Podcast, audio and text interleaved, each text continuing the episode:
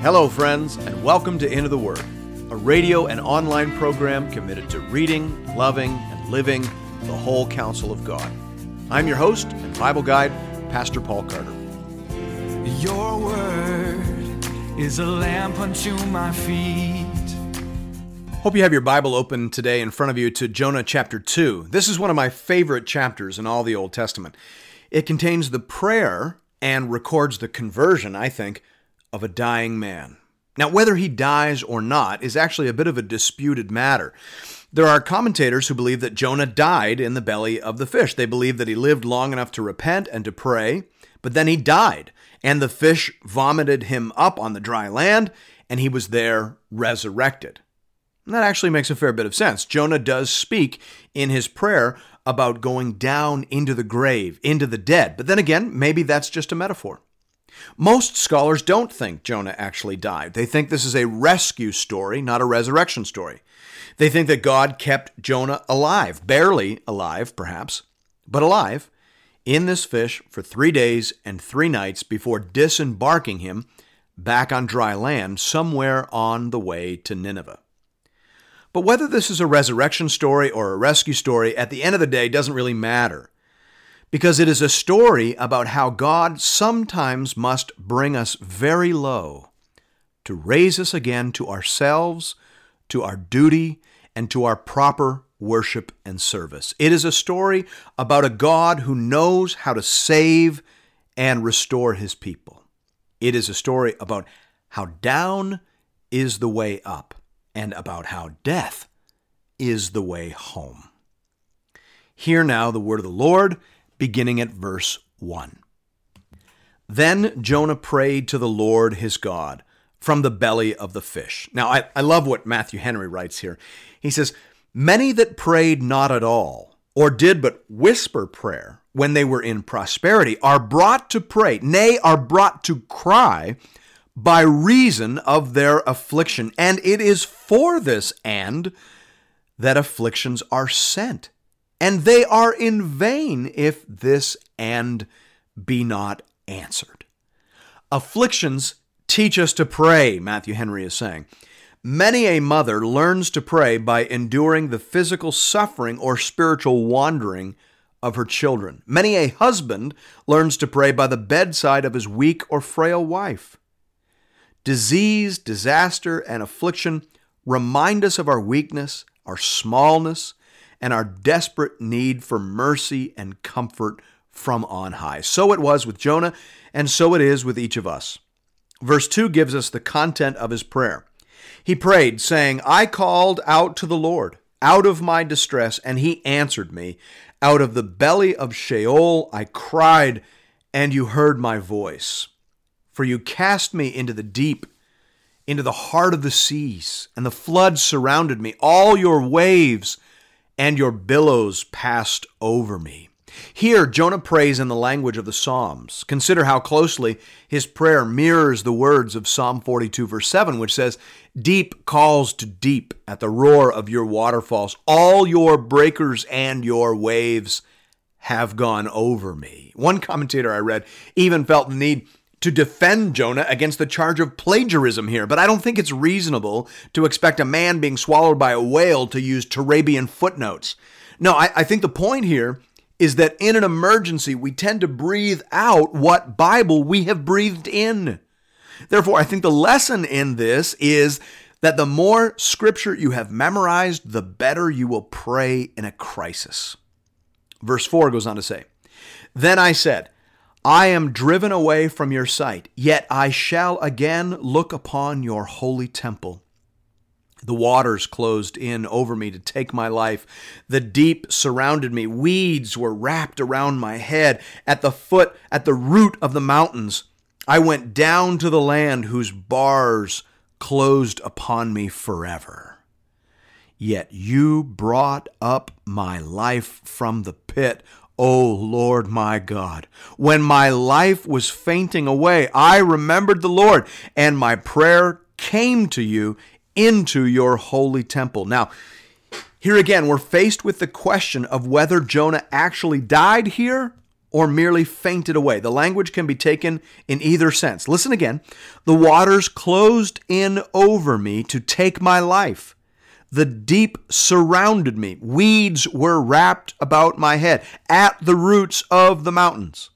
I went down to the land whose bars closed upon me forever, yet you brought up my life from the pit, O Lord my God. So, Jonah's already in the whale, or the great fish, at this point. We learned that in verse 1. Here he talks about waters crashing in through the mouth of the whale and nearly drowning him. He is covered in seaweed and he can feel himself descending ever deeper into the heart of the sea. I remember that scene from the movie U571 where the submarine went deeper and deeper into the depths of the sea, and the ribs of the submarine began to creak and groan under the strain. Did Jonah hear something like that? Do, do the ribs of whales creak and moan under the pressure of the sea? I don't know. I don't want to know. But Jonah somehow feels himself sliding deeper into the sea and into death. He is at the roots of the mountain. We would say he has passed the continental shelf and has gone into the great deep. He goes down to the land whose bars closed upon me forever. That sounds like a description of hell. T. Desmond Alexander puts it this way in his commentary. He says Jonah, however, also envisages his descent to the bottom of the sea as a descent towards the world of the dead. The earth beneath barred me in forever. The Hebrew noun erez, land, earth, has here the special sense of the underworld. Like a Palestinian city, Jonah views the underworld as having a gate which was locked secure by bolts and bars. There could be no escaping from it. Once in Sheol, Jonah would be imprisoned there forever. End quote. So, whether literally or metaphorically, Jonah feels himself slipping into hell.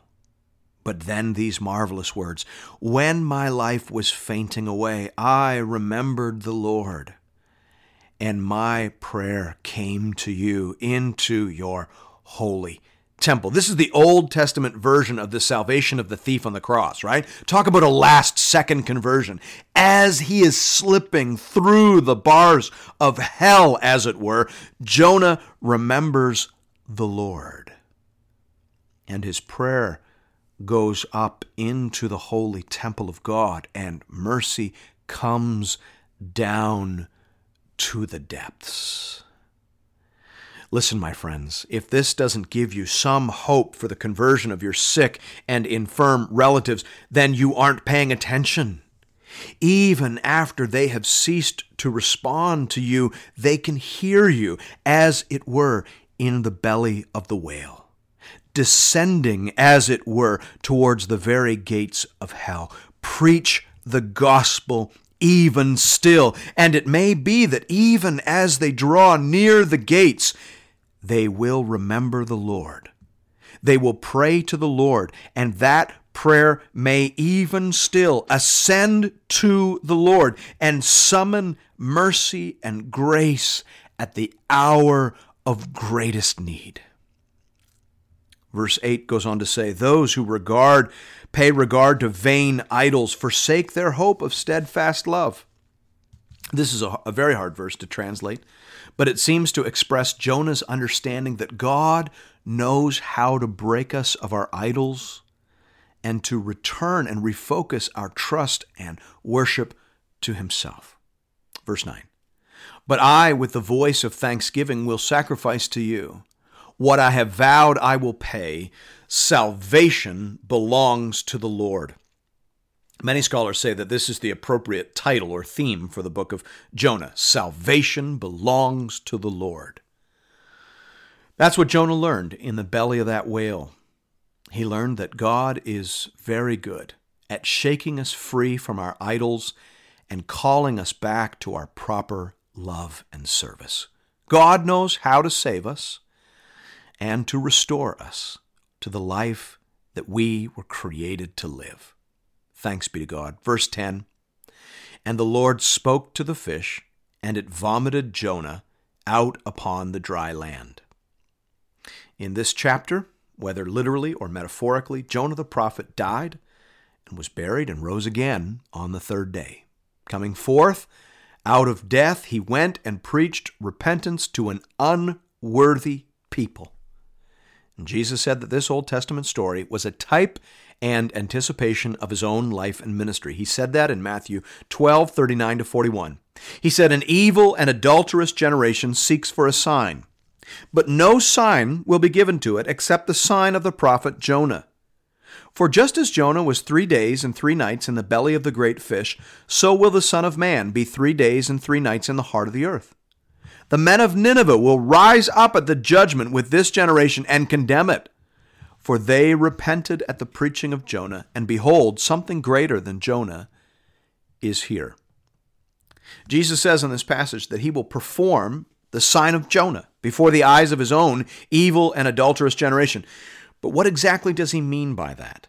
Well, obviously, he means that, like Jonah, he will descend unto the dead for three days, and then he will rise again. The fish of Jonah is thus compared to the tomb of Jesus. Just like everybody thought that Jonah was dead and gone, so they shall think that of Jesus. But just like Jonah, Jesus will arise from the dead and preach repentance to the nations. At the very least, Jesus means that. But does he mean more than that? Scholars wonder.